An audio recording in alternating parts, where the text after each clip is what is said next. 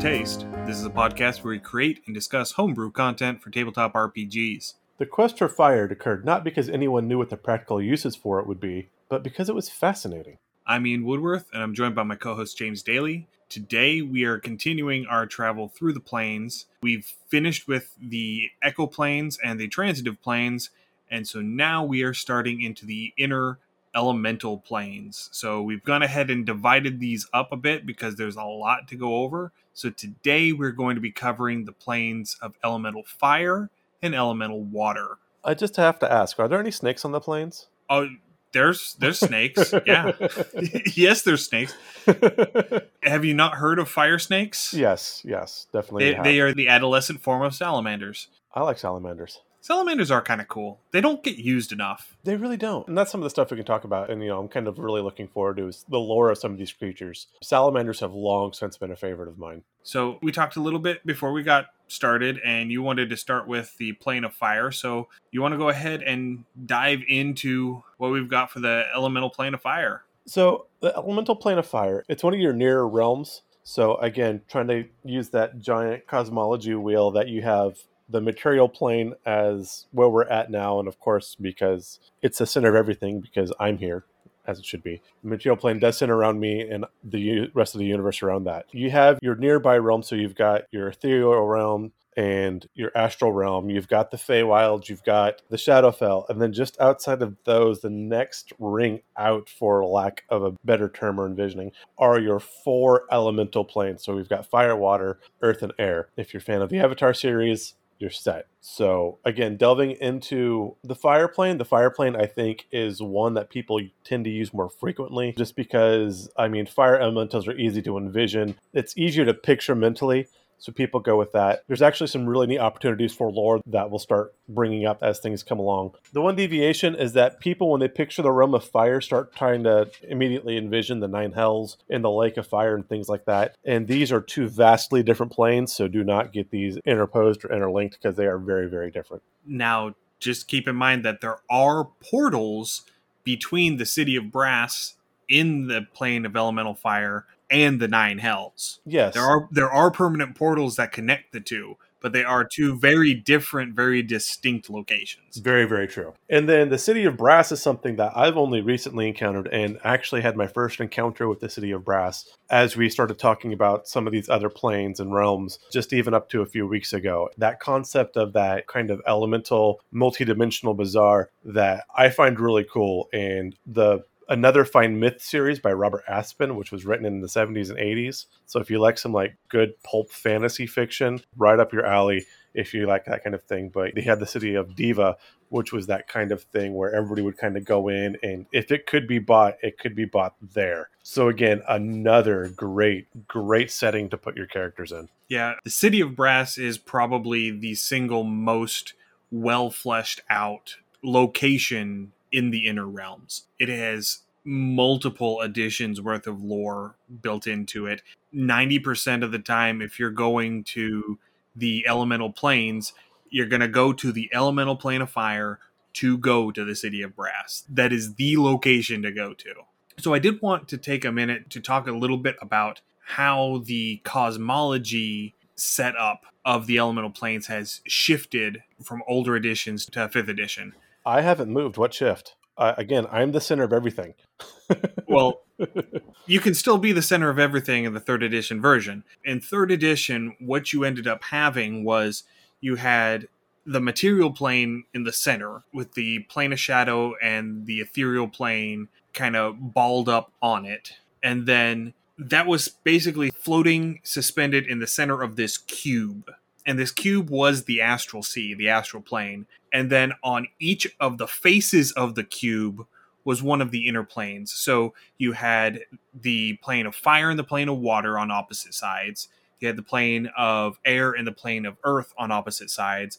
And then you had the positive energy and negative energy planes on opposite sides. So basically, if you're looking at a D6, you had fire on one, water on six, air on two, earth on five, positive on three, negative on four. Yeah, that sounds about right. And again, I've always seen this presented as a 2D, very smooshed drawing. So again, everything's kind of flattened out. That makes sense. You know, you talk about these six planes and six realms, and again, the science geek in me, I automatically go back and thinking about quarks, and you've got your six types of quarks. You got up, down, strange, charmed, uh, spin, and or up, down, strange, charmed. Uh, I forget the other two, but there's six quarks, and so my brain automatically goes there. So obviously, these are the fundamental building pieces of our universe. I mean, even more so to that whole thread. So in fifth edition, it's a little bit more like a ring around where the material plane and its echoes, the Feywild and the Shadowfell, are still in the center of it. And then the ethereal plane is this nebulous sort of space between the material and echo planes and the inner planes. And the inner planes are sort of on this accretion disk, if you will, around it. And so at the center is where all of the elements are very stable and they're very very similar to how they appear in the material plane. And as you get further away from the material plane, as you travel further out into the elemental plane, the more primal that element becomes until you reach the edge of it, where it starts to transition into the elemental chaos, where the elements can literally not hold themselves together and they get dispersed into this chaotic whirl on the outside of everything. And you start looking into this, and I mean, the amount of lore that goes into the cosmology for D and D is amazing. I mean, you can find, depending on how far back you want to go, Aristotle talked about how you know none of the planes or none of the realms because they all believed in the, the five elements could be infinite because nature abhors infinite like they abhor a vacuum. So like at these points where things become just kind of so nebulous and weird but completely intangible you've got the idea of like platonic solids or platonic realms which are just the absolute condensed ideal form of something. You've got the norse concept of the multi-worlds with yggdrasil and things like that where they're all kind of stacked up on each other on a world tree versus laid out. You've got the more european medieval version that again ties back to aristotle but instead of being flat and laid out everything's based off concentric rings. And you see little hints of all of these when you start trying to describe on how the realms are mapped out. And honestly, any of these could be perfectly applicable. You can use any of these. Wizards of the Coast have their current set, which is a great way to do it. And again, everything kind of like Ian was saying, slowly kind of spreading out from the material realm, I think is a good way to kind of get a touch of all of those into one general concept. Right. And the D&D world, it's well suited for a material centric multiverse Absolutely. because the material plane is where you're going to be spending 99% of your time and 99% of your adventures. Most of the planes outside of the material plane are just places that you go visit on occasion, and you're probably not going to go to most of them in any one given campaign. You're either going to die or bring back some really awesome loot. Yeah, you will. But the way that the inner planes are set up in fifth edition, because in third edition, each plane was completely separate. It was purely that plane across the entirety of its space. But in the fifth edition, the way they've got it laid out as a ring with the opposing elements on opposite sides, you have transition zones between each of the planes. So you have the plane of magma between earth and fire. You have the plane of ash between fire and air. You've got the plane of ice between air and water. You've got the plane of ooze between water and earth. So you actually have these transitional elemental planes between the prime elemental planes. So there's more space because you have various creatures throughout the editions that don't really fall into one pure elemental phase. You end up having things like the mephits that are transitional, they're crosses between the elements. So you know you have like the steam mephits and you have the ash mephits and the mud mephits and all of these different little elemental creatures that are combinations of the planes. I absolutely love mephits. They're probably some of my absolute favorite mobs, particularly lower level. And so, yeah, yeah, mephits are great. Definitely touch on these. But as you were talking about, as you have these transitional planes now, I really think this feels much better. This feels more natural for lack of a better term. I mean, yes, we're talking about natural in a complete fantasy setting, so there you go. But I like that blend, and again, it lends a bit of credence to how lore and stuff in D and D is developed. You have your shifting with your alignment stuff, and not everything's black and white anymore. There's a lot more subtlety. There's a lot more gray, and not just because we're all colorblind now, but because these things are out here. And I think this leads to again a more tangible, a more immersive story. I think if you're younger or you just kind of want that whole good guy versus bad guy, and there's a perfect time for those stories where everything is cut and dry. But I think where you get those different bits of shade where it could be a little this, it could be a little that. For me, it's a much better story. It's more immersive. I think the characters, whatever characters you come with, tend to have more depth with your morality. And so even when you start dealing with, you know, your alignment in your realms, one thing slowly changing to another, that just tickles all my story funny bones. I like that concept a lot. All right. So we said that we were going to focus on fire and water. So let's go ahead and stop talking about all the rest of it. That's coming in later episodes.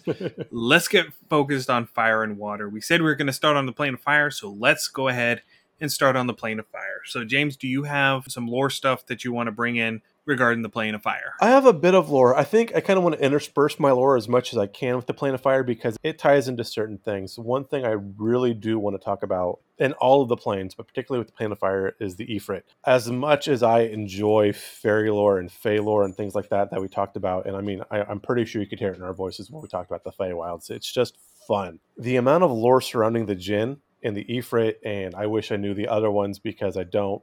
But again, the the water is the Marid, and the earth is the Dao. Okay, and the air is going to it's the A something, right? A No, the air is the Jinn. Okay, the air isn't properly the genie. Okay. Genie is the category. Okay.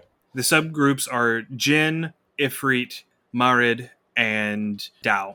Okay, this is a fairly recent discovery, probably in the past year or so for me. But the amount of lore that ties in with the genie, because it tends to be a lot less European, it tends to be more Arabic and Persian. There is a ton of lore. There is so much stuff you can do with these creatures. They're kind of hit and miss. So for me, uh, I'm thinking the Ifrit. I'm kind of okay. Spoiler if you've not seen the end of Aladdin, but when Jafar becomes a genie, he becomes basically an Ifrit. It's basically an evil fire genie for mass simplification an evil, self centered, self important, nearly all powerful fire genie.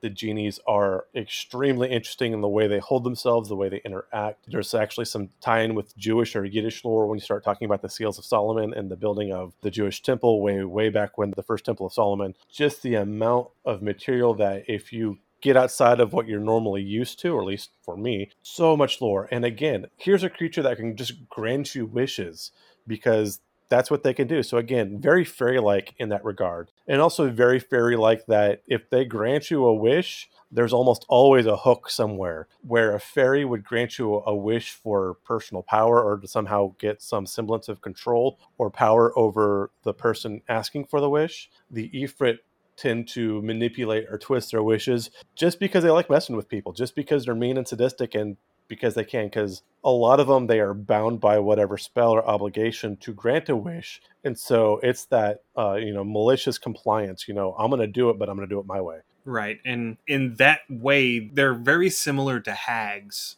in yes, that way so. except that there usually isn't a bargain involved. You don't usually bargain with a genie to get a wish. You have to find some way to compel a genie to give you a wish Right. So, I mean, again, right there, you're already starting to strike against it because it's not getting anything in return. You've got it backed into a corner normally. Yeah. You have to do something quite substantial and quite exceptional to be granted a wish, to not force a wish out of a genie, to actually get a genie powerful enough to grant wishes, to bestow a wish upon you of its own free will.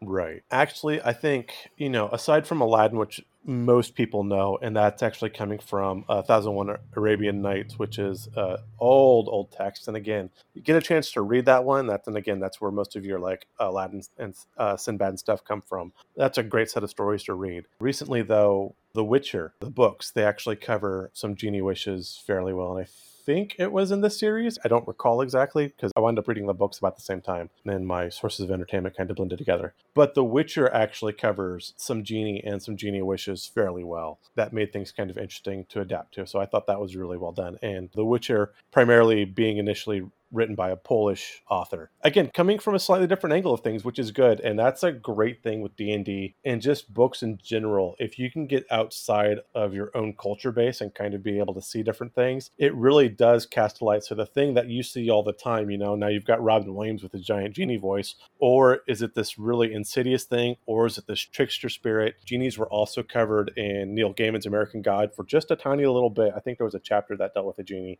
as one yeah. of his little asides. But again, definitely gives flavor. And so if you can go outside of what you deal with every day, one, there's some amazing stories. And then two, if you bring these stories and add flavors to your story or your campaign, I think that adds a lot and brings a lot to the table. Right. Okay. So now let's actually get into the plane of fire, James. Okay. So how are we getting into the plane of fire? Um, that's a good question. The best way to find a natural portal to get from the material plane to the plane of fire is going to be find a volcano. Well, you mean that's that's, that's the that's the best way to do it because there are rivers of lava throughout the plane of fire, and on occasion they'll come over and drop off a cliff and make this giant, you know, lava fall. And at the bottom of those lava falls is usually a portal that carries through into the material plane. So if you can survive a fall off of a giant lava waterfall into the material plane, you know,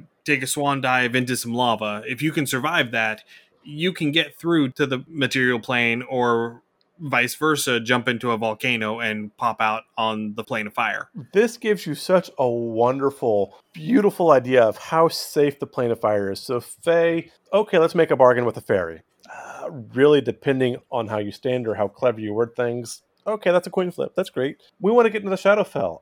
I know what we're going to do. We're going to find the grimmest, saddest, most depressing area we can find, and we're just going to dig in there a little bit more. Meh, okay, Shadowfell, sure. You know, ethereal plane, well, you know, you're just going to basically take your inner spirit or your soul and you're just going to separate it from your body and then hope nobody snips a tether from you. Okay, getting a little more wary. Your ethereal plane, so just everything you know, you're just going to kind of shift. But, and again, that one's not too bad. Plane of fire. Go jump in a volcano. Step one, jump into a puddle of lava. That's step one that is as safe as it's getting. yeah, that's the only way you're really going to get to the plane of fire without like a plane shift spell. Right. At least from the material plane. Yes, you can find curtains to the plane of fire within the ethereal plane. So if you can get into the ethereal plane and wander around for a while, you can get into the plane of fire that way. Look for the big orange door. Yeah, pretty much. So the portals to the fire realm in the ethereal plane per the text, per Wizards, is always orange. Yes. There may or may not be Kool Aid Man standing there. No, I kind of want Kool Aid or some Tang. Either way. Maybe oh, some yeah. Sunny D, some orange drink. so the Plane of Fire in fifth edition is actually much less dangerous than it used to be.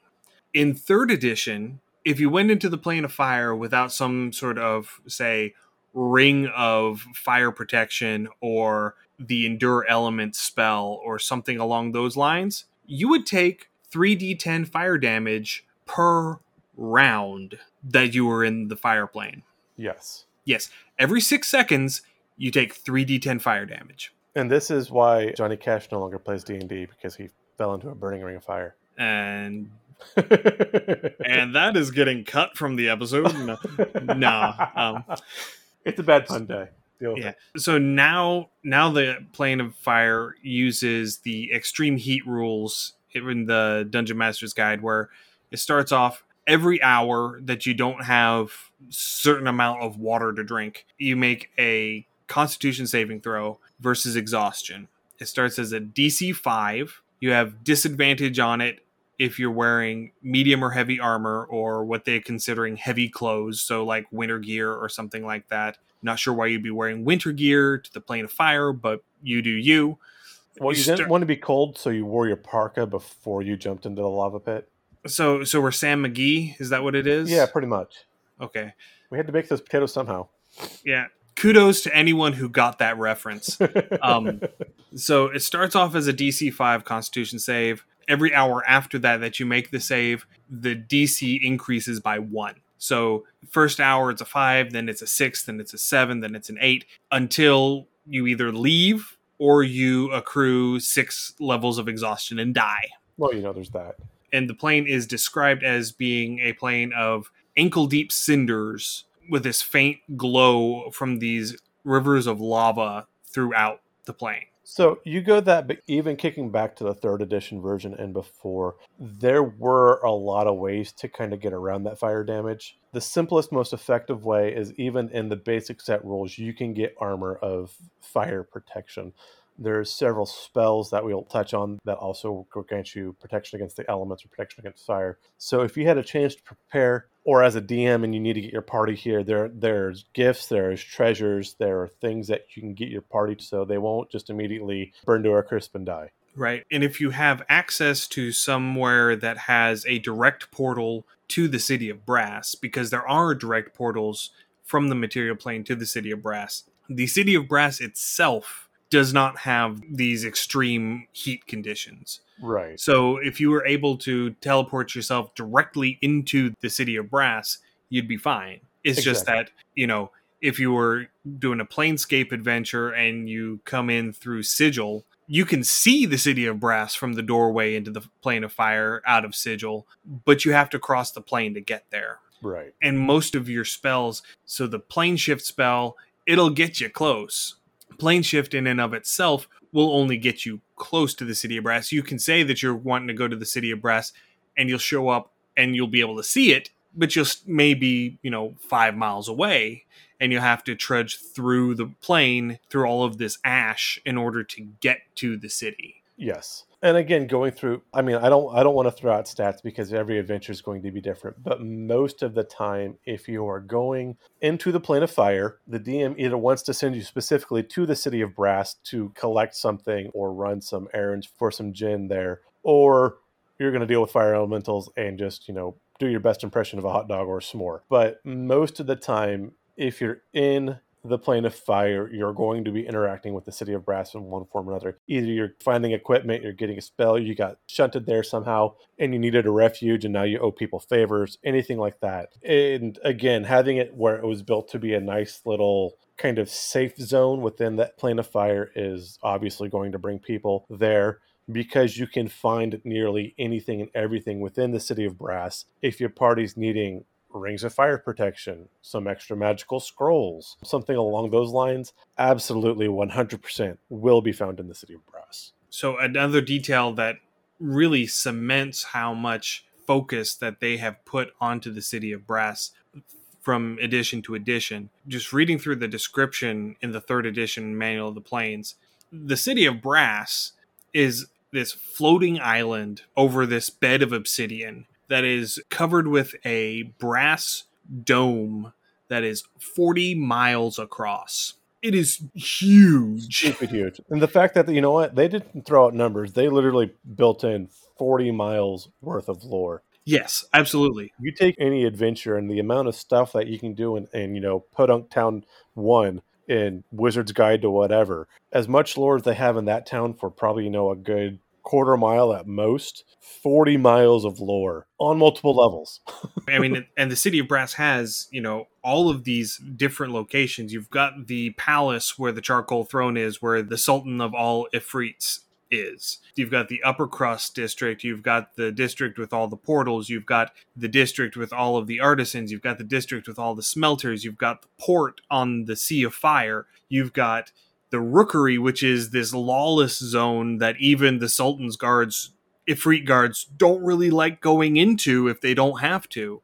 It's just, it's got slums, it's got a high end residency, it's got all of these things. It's got this huge layout to it with so many details to it that you really could, in theory, run an entire campaign within the city of Brass. You could run an urban campaign in the city of Brass and just never leave the city. Very easily. There's a lot there. And then even going through later in fifth edition, and they may have started it in fourth. Again, unfortunately, my background in fourth edition is extremely weak. But they started building in some internal conflict among the Ifrit, and so now you've got different levels. And like I said, the Ifrit and the Djinn and the genies themselves think that pretty much they are the pinnacle of creation. They are the best of existence, and everything is beneath them. And now you've even got this amongst the Ifrit. So now you've got some power struggle and politics going on amongst the different Ifrit and the different types of genie throughout this. So, like Ian was saying,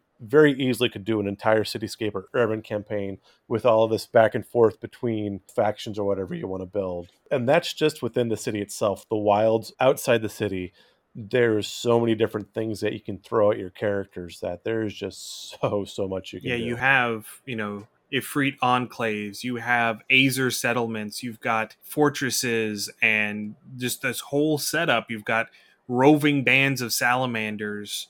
You've got, you know, magmin and mephits and fire giants and red and gold and brass dragons. You've got things like I'm not sure if it's come across to fifth edition yet, but in third edition there was a creature called the Thoqqua, which think of a purple worm, now make it fire.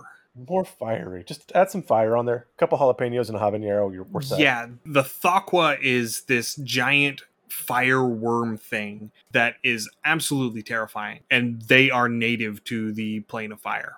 And there's also one creature that I really enjoyed was the Pyro Hydra. Oh my. So think of the Hydra with all of its multiple heads, but breathes fire. So this immediately reminds me of the uh, Hydra spell in Diablo 2, and I think it popped up in Diablo 3 as well because Yes. I know in Diablo 2 you could get Elemental Hydra, so you had the Fire Hydra that pop up and shoot fireballs at your enemies. Which the art for that was amazing. I thought was always a fun spell to throw. So there's a couple of different environmental hazards that you end up having in the plane of fire too. You have rain of ash, which obscures your vision and makes it difficult to navigate, but it also deals fire damage if you're walking out in it. According to the third edition books, it increases the damage per round that you would take by 1d10. So now you're taking 4d10 fire damage per round without protection. Right. Just imagine that it's a lovely spring day and you're walking through the forest and the forest is on fire. So yeah, all of this ash falling, it's also going to obscure and limit your vision. Depending on how thick the ash is, it can become difficult terrain to walk, so it can even slow your movement speed down even further. So yeah, that's definitely something to throw in. In something like this though, there's actually some really neat things. If you get a chance to read Dragon 347,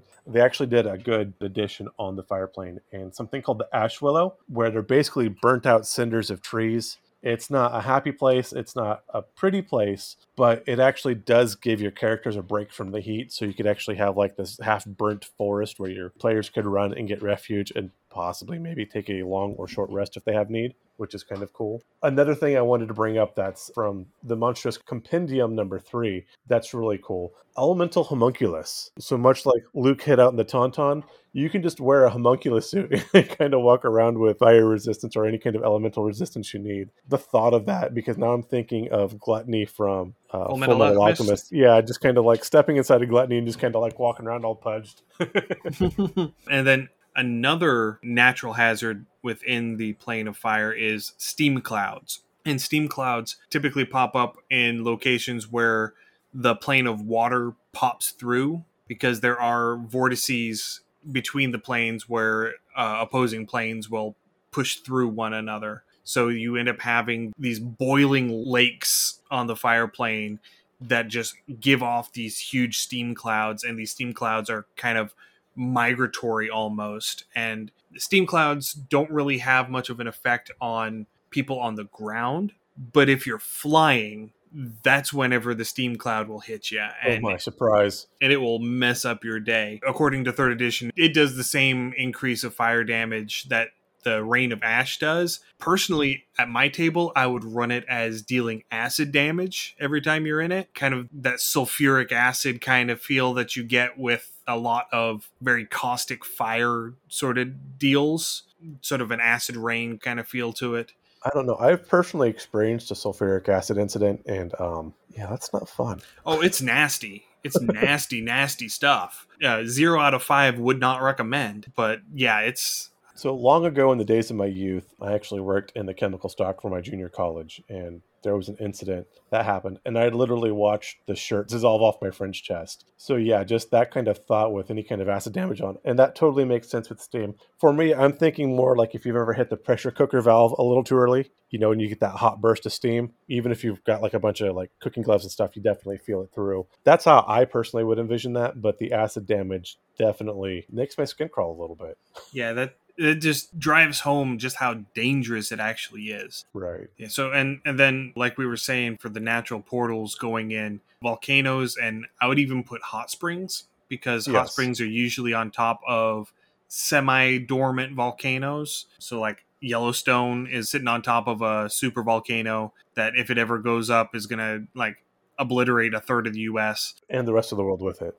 Oh, yeah. And the rest of the world is going to perish in the ash cloud. So, there's that. But I would also say that during or in the aftermath of huge conflagrations, so like massive wildfires. Oh yeah. You would find that are uh if you had something like the Great Fire of London in 1666, where it just flattened entire districts of the city, or the Great Chicago Fire, or the fire that swept through San Francisco after the earthquakes in, was it 1903? 06. 1906. So, yeah, those sorts of events where you have these just massive, super hot fires, those would be the sorts of things where it could be enough of a concentration of pure fire to actually create a bridge, which, if you're playing, say, an evil campaign and you need to get to the elemental plane of fire, and there just happens to be this perfectly good flammable city nearby. I may or may not have burnt down a halfling caravan or two in my time. it's I've heard these stories, James. I know that you have. Yeah. Halflings are flammable, particularly when you ask them in oil. Yeah.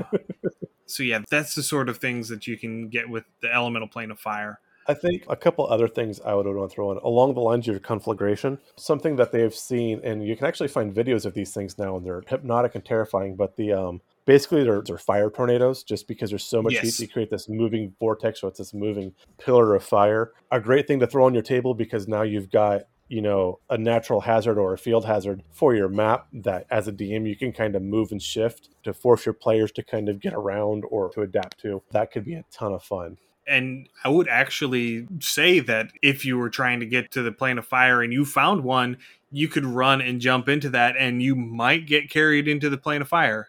You might just turn into a hot dog. Yeah, you might.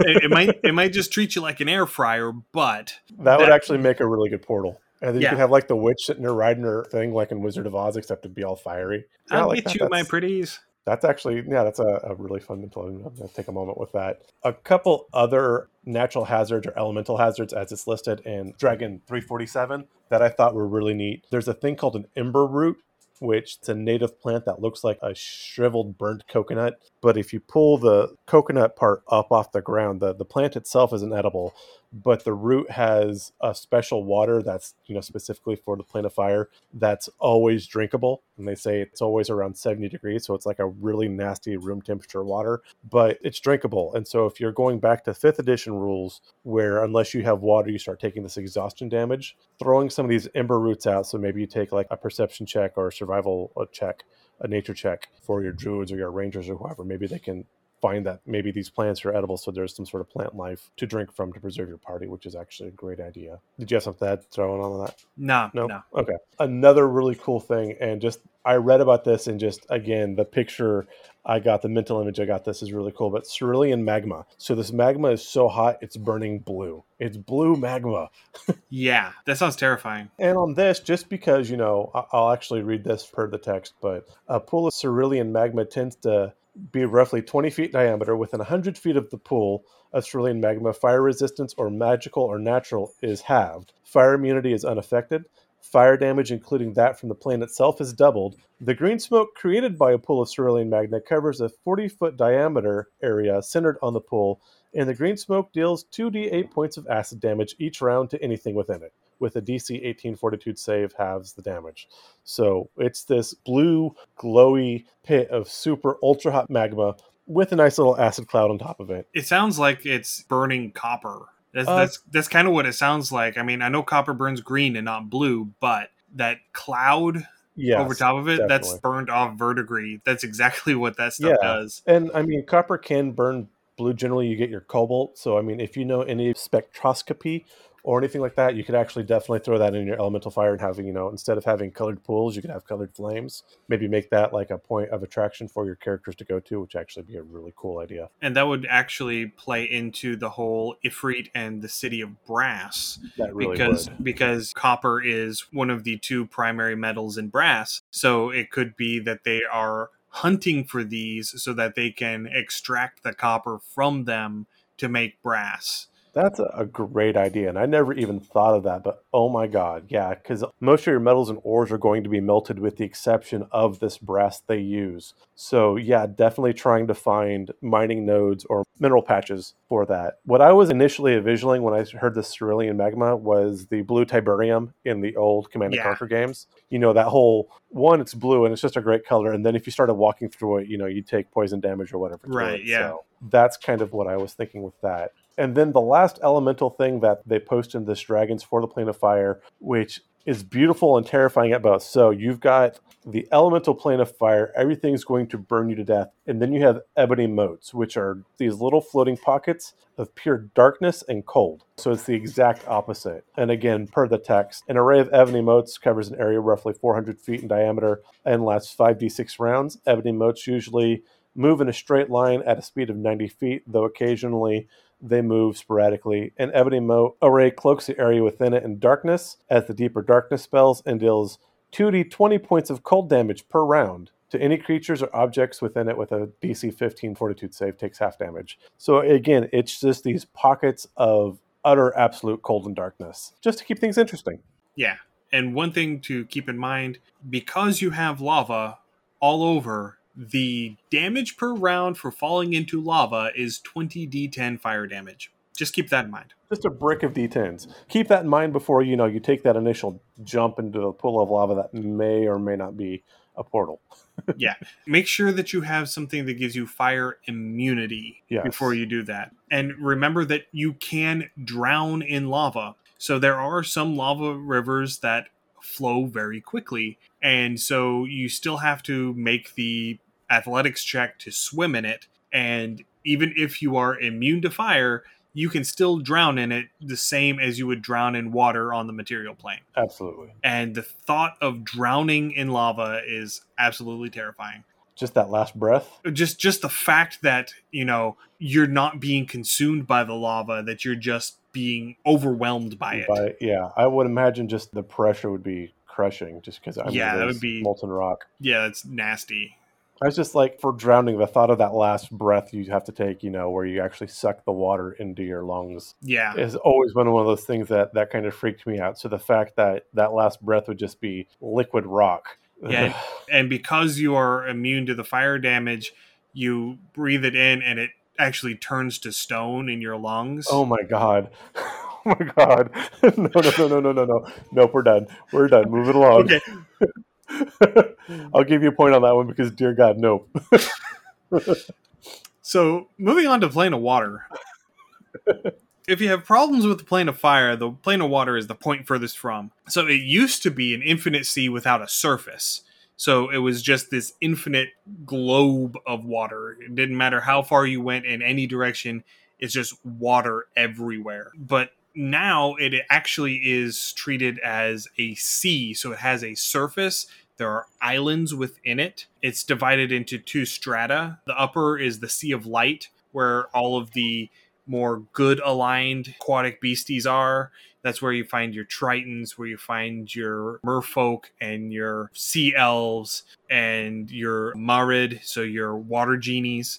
They're all up in the Sea of Light. And then in the darker portions, in the lower portions, you have the darkened depths. That's where you find all your evil water stuff. That's where you find your kraken and your aboleths and your merrow and your sahuagin that's where you find Olhydra, the princess of evil water. Olhydra is great as a big bad. She's this giant evil water elemental. Nice. And I'm actually using her as the big bad that is controlling the Kraken big bad that my party is currently dealing with in my home game. awesome. So yeah, Olhydra is kind of cool. I did want to take a step back real quick, and I did want to note a glaring omission in the Plan of Fire that you know we omitted it because I haven't really seen any reference to it. So you've got the Fey Dark, and you've got was it the Shadow Dark and the Shadow Realm, and the Yeah. and the Shadowfell? Yeah, you've got the Fey Dark and the Shadow Dark, yeah. and you've obviously got the Dark Sea here, but there's no Underdark equivalent in the Well, Plane no, of Fire, I because believe. it's fire. Not that I've come across. Because it's fire. But still, I mean, you fire still have has a- illumination. You Oh. can't have an underdark that that's illuminated. I guess, but you'd think you'd have a reference. No, or, because uh, because the inner realms don't really have that. okay, The plane of water only has this because of the nature of water. water because you because you have that deep dark ocean you have the dark depths you have like you know the bottom of the marianas trench you have those sort of super dark creepy places and so there has to be an analog to that in the plane of water Okay, that makes perfect sense. I wasn't sure if there was supposed to be a. no Okay, no there is not an underdark equivalent outside of the echo planes there needs to be. Imagine fire elves, fire drow. james just stop just stop. There are already five billion different varieties of elves. We don't need fire elves on top of it. just just stop. Um, so one of the interesting things about the plane of water, the way that it used to be, is that it had subjective gravity. The plane of water and the plane of air both. So down was the direction that you decided was down, and you would sink towards down whenever you entered the plane of water. You could swim against it. That was fine if you were able to swim, but you would actually be able to mentally maneuver yourself to just fall the direction that you wanted to while you were within the plane of water. The astral plane was kind of like that too in older versions. I think it still translates that gravity is subjective, and so you would mentally which way was down and follow that direction you could fly. Well, that's because the astral plane doesn't have physicality. Correct, but the, that the- same the astral plane is the plane of thought, and so you have to think in order to move. right, but that subjective gravity where gravity is the way that wherever it goes kind of reminds me of also you know referencing going way back when to Ender's Game when they're in zero gravity they had that whole the enemy gate is down type thing. Right. So the big location within the plane of water is the Citadel of 10,000 Pearls. That's where the court of the Marid is. That's where their nominal emperor is. This is where you have your political intrigue. Because according to the 3.5 books, because there's not a whole lot on this in the 5e books, There really isn't yet, and I'm sure that's something that'll be coming in the next several years. I'd imagine. there may be something on it in the Princes of the Apocalypse module. I don't have that, so I haven't been able to look into that.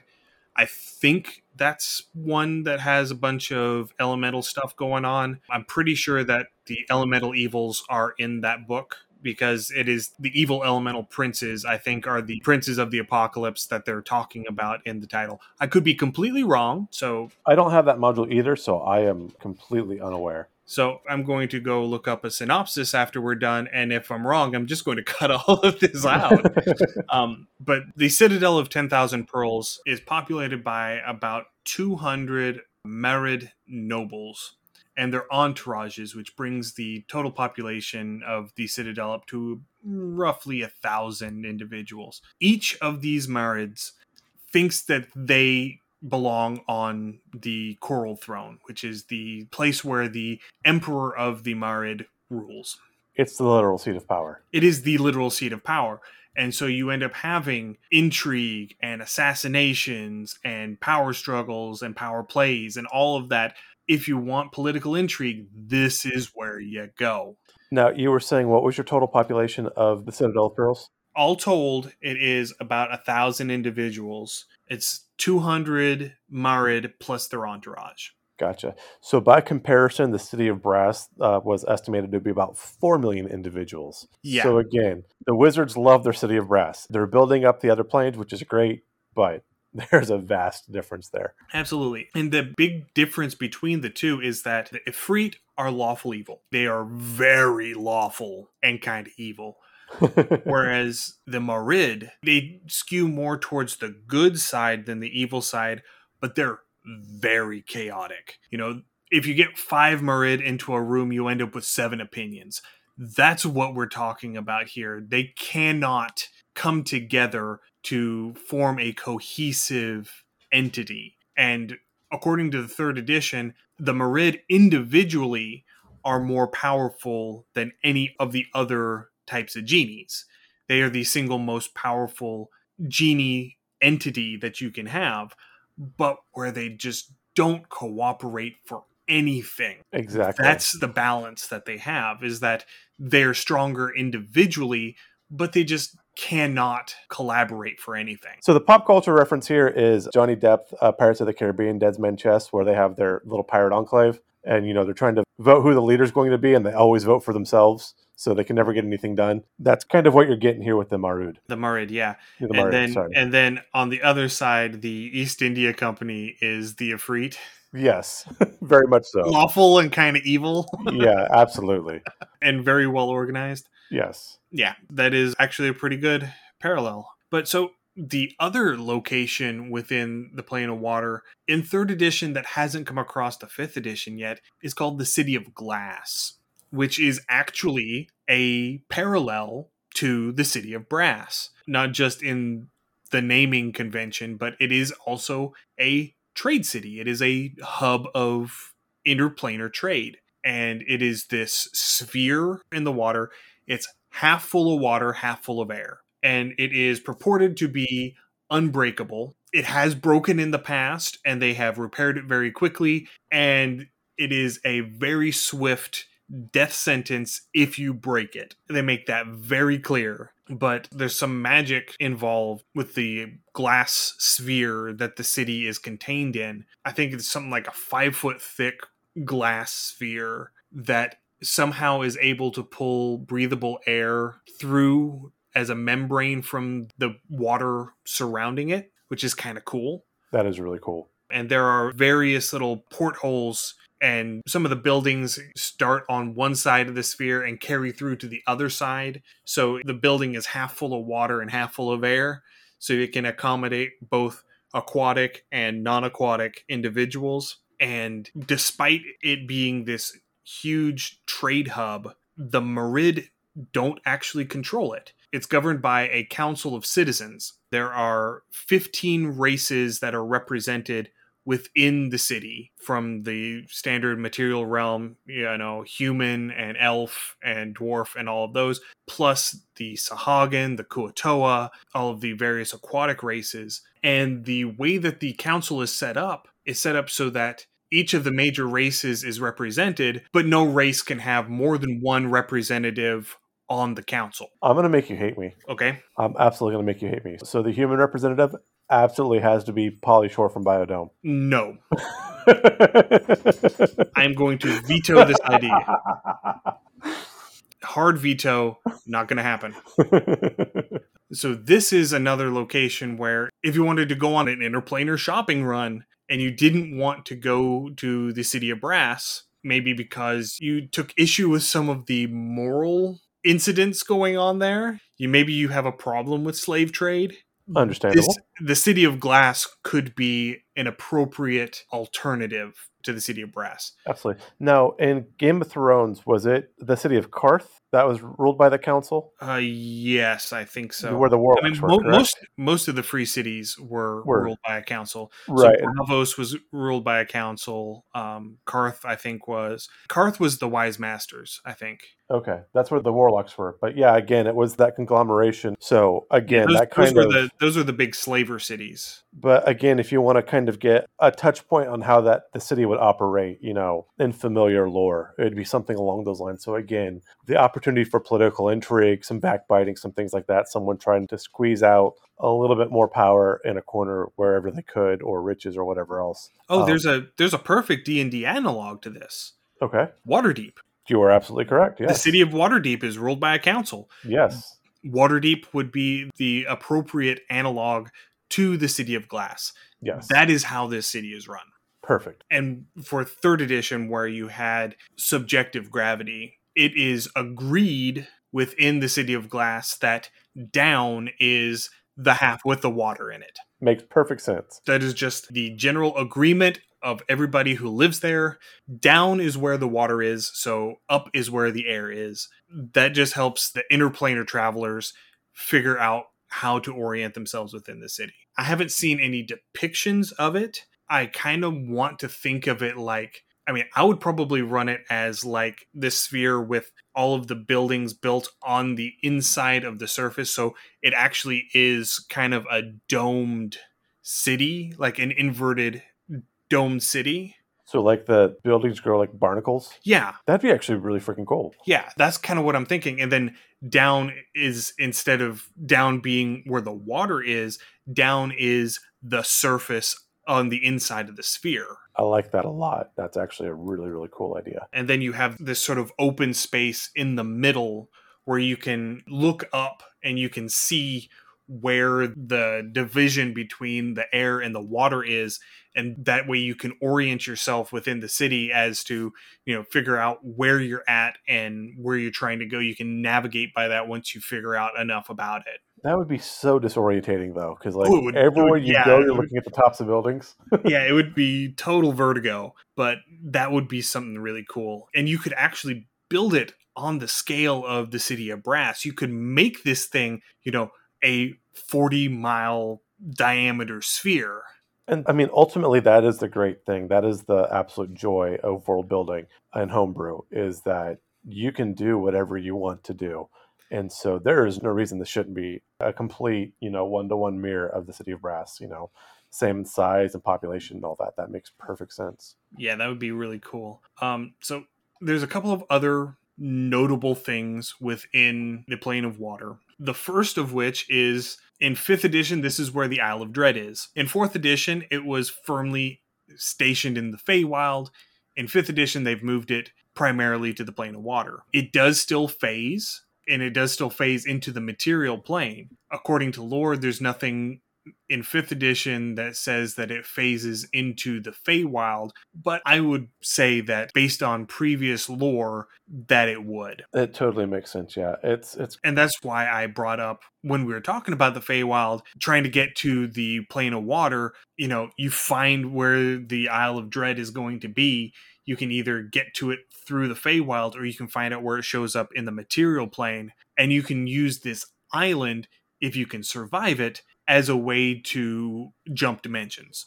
Absolutely. Yeah, that'd be a lot of fun and a good start. Like if you're running an upper level, you know, adventure, that's a great start is just getting your party to the Isle of Dread. And then the other thing that I found when I was reading through the third edition Manual of the Planes that I absolutely fell in love with, that I want to incorporate into an adventure, is this thing called the Avenger. The Avenger is this giant manta ray. It's 90 feet from side to side and 180 feet from its nose to the tip of its tail.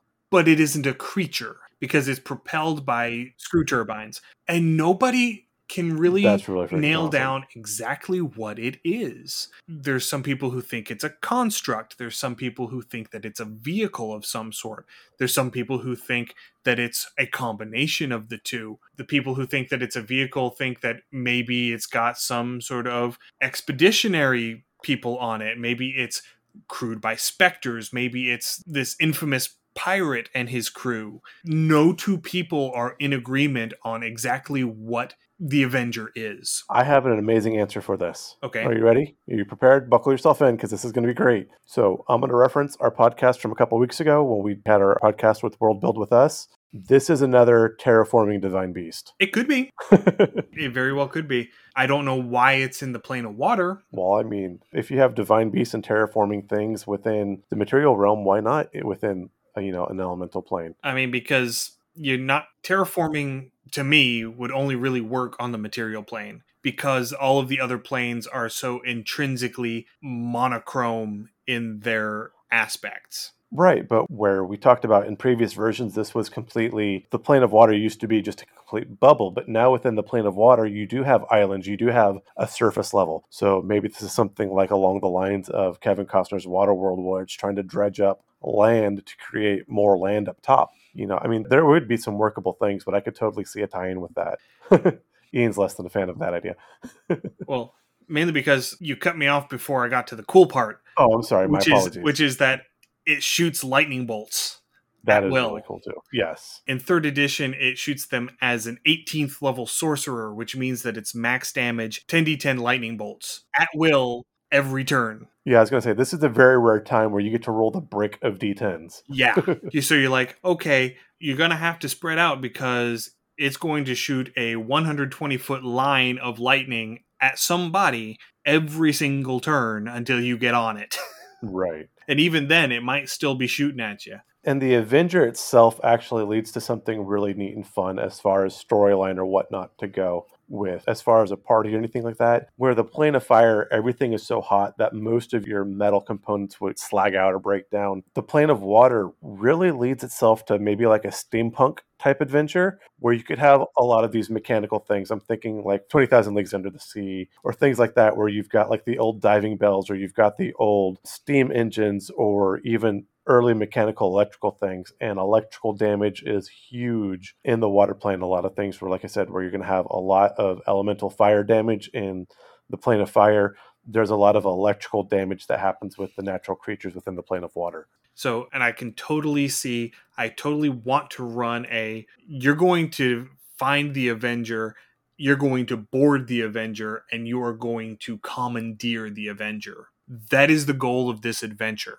Oh that'd be so much fun Yes, an underwater submarine heist. yes i think i saw this one with uh, sean connery and uh oh what's his name alec baldwin Are you talking, was it The Hunt for Red October? exactly yeah Yeah, that's another one of those classic movies that I haven't actually watched yet. The book was really good. And again, I was on a huge Crichton kick in college, so I got to read most of Crichton while I was waiting for my organic chemistry labs to process. That was one of his better ones, I think. I really enjoyed Hunt for Red October. Another good idea for a campaign something like the old 80s movie Abyss, you know, where you've got that super deep and you're trying to figure out kind of what life is down there and you've got that, you're living in a bubble type feel. Or even Crichton's uh, Sphere, Yes. again kind of touches along those lines as well and again it's that technology different alien technology everything kind of blending what's here what's there these stories kind of would give some really good prompts of adventures or ideas or scenarios you can run within the plane of water So there are a couple of other hazards to keep your eyes open for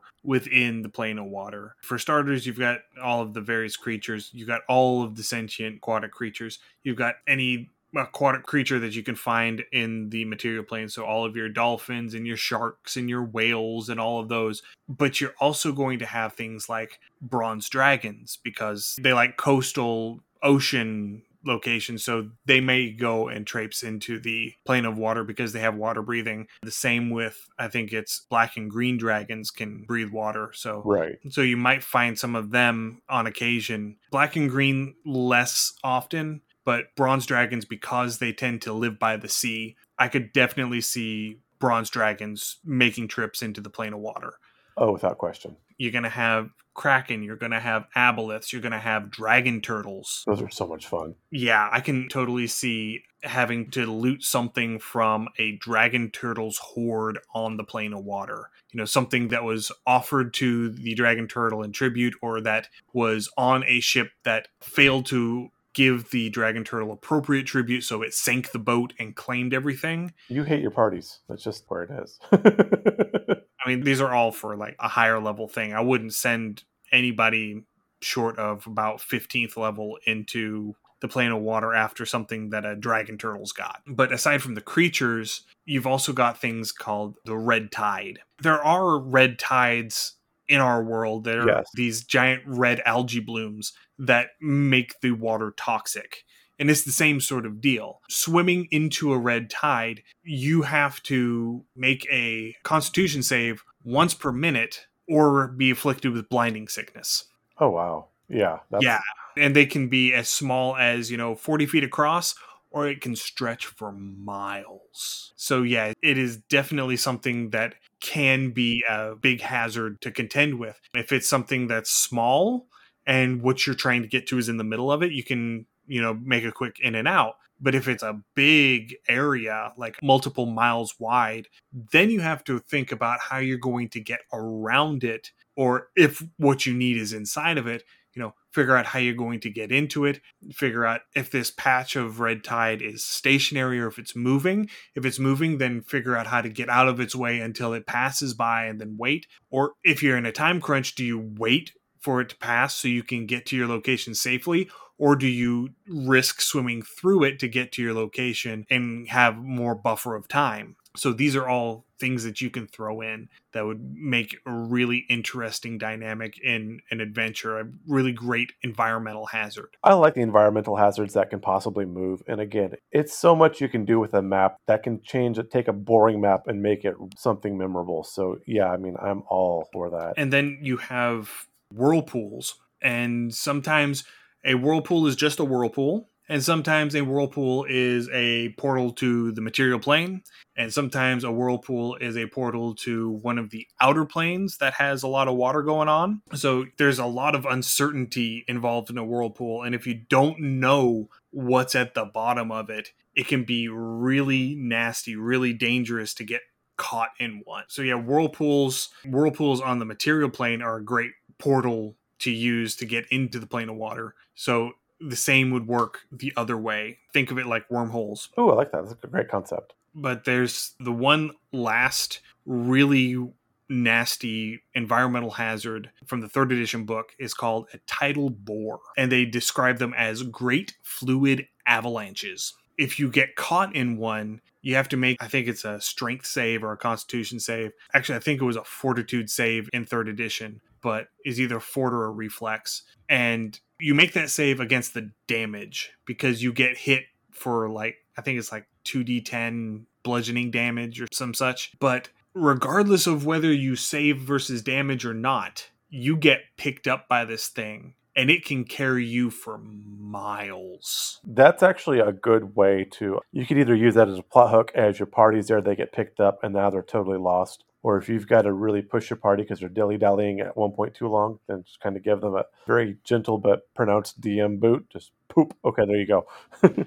and you could actually, in theory, use this as a means of traveling from the plane of water back into the material plane. So let's say they get picked up in one of these tidal bores and they get swept along and they end up getting deposited on a beach in a tsunami. Oh, that'd be kind of awesome. That'd be a great way to do that. Well done. So you talk about this tidal bore, and I grew up in California, so we had the California coast. Here along the East Coast, because I also had family in Jersey and stuff, but people out here, they talk about rip currents, which can pull you out. But along the California coast, they had something, it's like a rip current, but it's different. It's called an undertow. That was literally a current that went under the surface of the water. So that was always the big danger was like if you felt a pull or if there were certain areas you weren't able to go swimming because there would be an underwater current that could literally like take your feet from under you and then pull you out. So instead of, you know, being in a rip current and being seen on the surface, you went under and out. And so that's kind of what this water bore reminds me of. So now I'm, having these memories of being warned about undertows when I was a little kid. Whenever you're talking about natural portals to get to the plane of water, I mentioned a couple. You've got whirlpools, you possibly getting swept out to sea by a tsunami, getting caught in a wave and pulled out as it recedes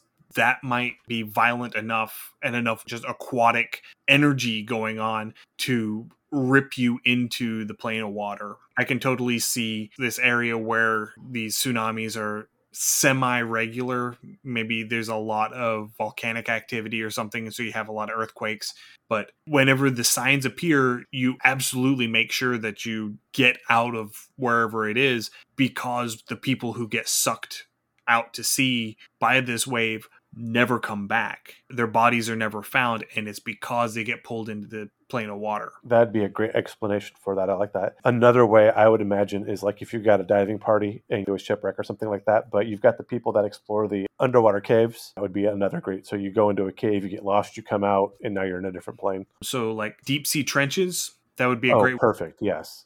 That would be a great way to get into the darkened depths. Powerful storms, hurricanes, typhoons, water cyclones, all of these sorts of very powerful storms are good ways to pull especially if they're on a ship at the time because in 5th edition now where the plane of water has a surface that it didn't have in 3rd edition because it has a surface there are ships that get sucked into the plane of water and they're just stuck sailing on the plane of water because they're trying to find another whirlpool or another portal that can take them back to the material plane. But until they do, they're just stuck floating on the plane of water. Yeah, and anything like Maelstrom, Whirlpool, Cyclone-ish kind of has that whole portal feel to it anyway. I'm not sure if you intended these with water cyclones because they could be considered such as well, but you know, again, we had the fire tornado, so just a good old fashioned water spout. Yeah, that's what I meant. Okay, I wasn't sure. Well, I mean, cyclone can cover so many things. I wasn't sure if that's what you were particularly meaning or if that was just kind of lumped in. If I remember correctly,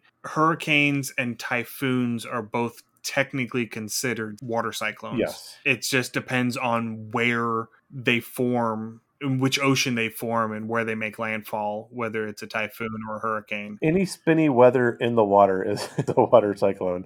yes but there's an interesting way to use the plane of water to venture into the outer planes so both the river styx and the river oceanus oh, have vortices that connect to the plane of water that makes absolute perfect sense. so if you can find the right vortex you can get onto the river styx to get into the nine hells or the abyss So, are you sailing away? maybe we can't go further than that because of copyright. Fair But enough.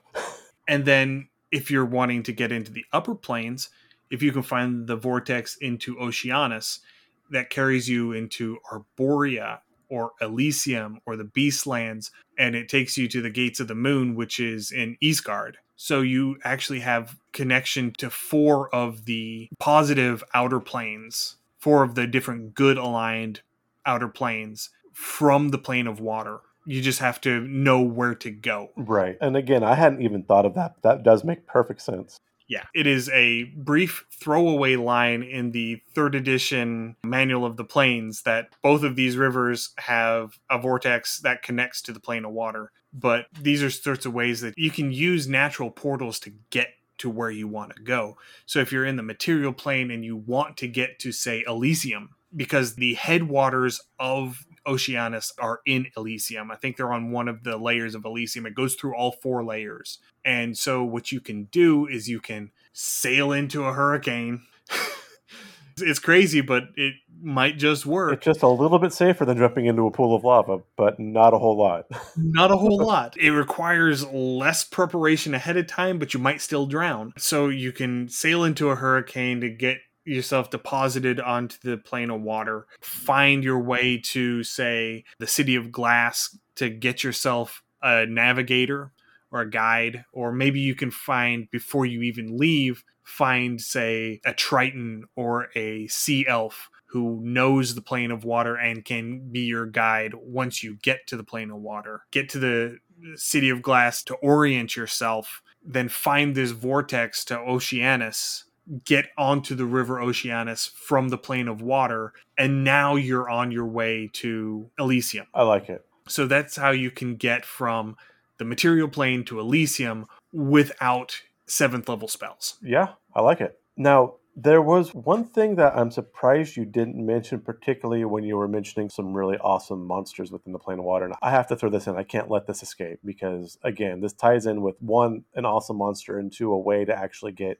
into the plane of water, as we've discussed within the same thing. But your party could be out there, you know, doing its whole Wellerman thing, singing their sea shanties, and you come across a Leviathan. The Leviathan itself is just a freaking awesome monster but also as an action can create its own tidal wave. So you could sit there, come across this Leviathan, do a little bit of damage to it, whatever, not knowing or knowing and just being fully hubris enough to try it. It creates a tidal wave, pulls you into the plane of water, and then thinks it's going to strand you there, or you could continue your fight within the plane of water. Either way, both of those could be a lot of fun. Yes. And with the introduction of the Elder Elementals in Mordenkainen's Tome of Foes, I think the Leviathan is actually in, In Mordenkainen's, yes, that is correct. and that is another one of the big nasties that lives in the darkened depths, is the Leviathans. So, yeah, that would definitely be another way to get across, probably unintentionally. Yes. Again, unless you were like trying to do a whole Moby Dick thing and just, you know, you had Ca- Captain Ahab with his peg leg and he's sitting there